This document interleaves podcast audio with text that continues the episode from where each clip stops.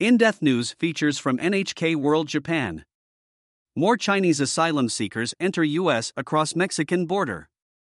Millions of undocumented migrants cross the United States border with Mexico each year, including many from South and Central American countries.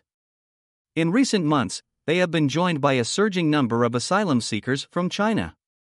A humanitarian aid worker at a church in Brownsville, Texas, said her shelter now helps about 50 Chinese people every day, compared with just one or none per month in past years.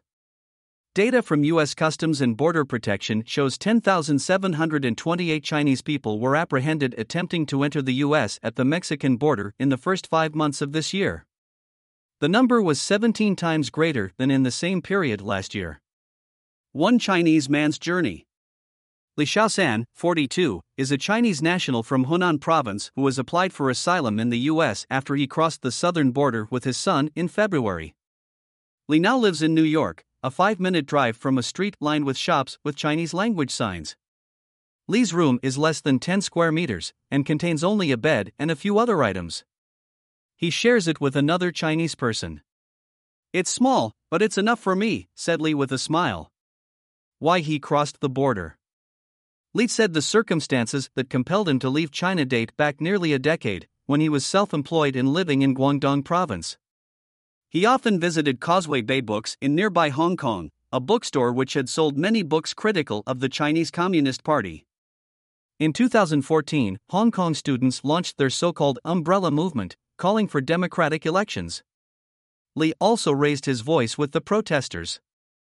Hong Kong was China's last free territory. The Chinese government promised that Hong Kong would be free, but it broke that promise, Li said.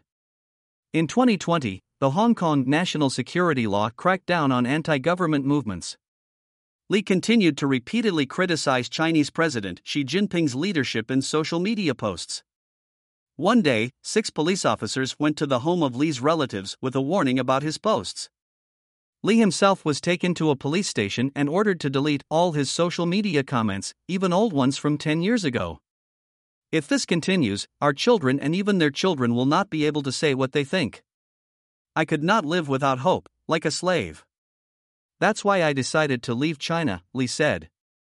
He said he believes many of his fellow Chinese citizens will seek to migrate to the US because they have no hope that China's current political situation will improve.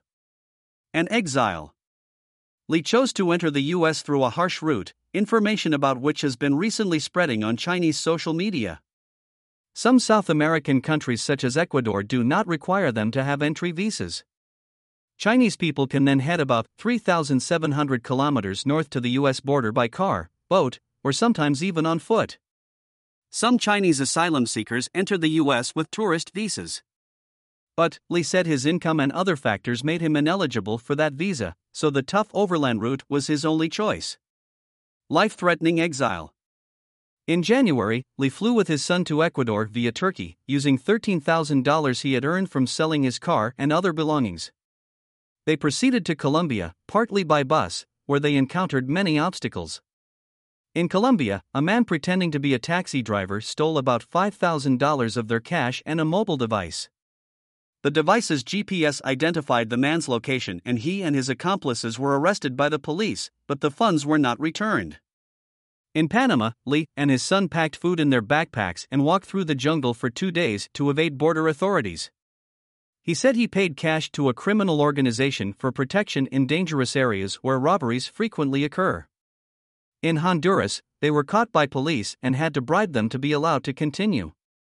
In Mexico, Li also had to pay cash for protection in every area controlled by criminals. He said he heard that some people died falling out of boats after they opted to travel by sea to avoid land checks. Freedom is not free. Li said his son now attends a local high school. They are currently receiving support from acquaintances and a local Chinese organization. In May, Li and other Chinese people gathered to receive clothes and household goods at a support event held in New York's Chinatown. Li said most of them had also walked across the U.S. border as he had, and now share information on living in the U.S. He said he frequently exchanges messages on his mobile phone with his friends. Li said, Freedom is not free, and some people even perish on their way to a better life. But he said the risks will not deter asylum seekers like himself from making the journey. This route of crossing the border into the US from China is now spreading rapidly on the internet. I think more and more Chinese people will head to the US, he said. Watanabe Kosuke. NHK Washington Bureau. Correspondent.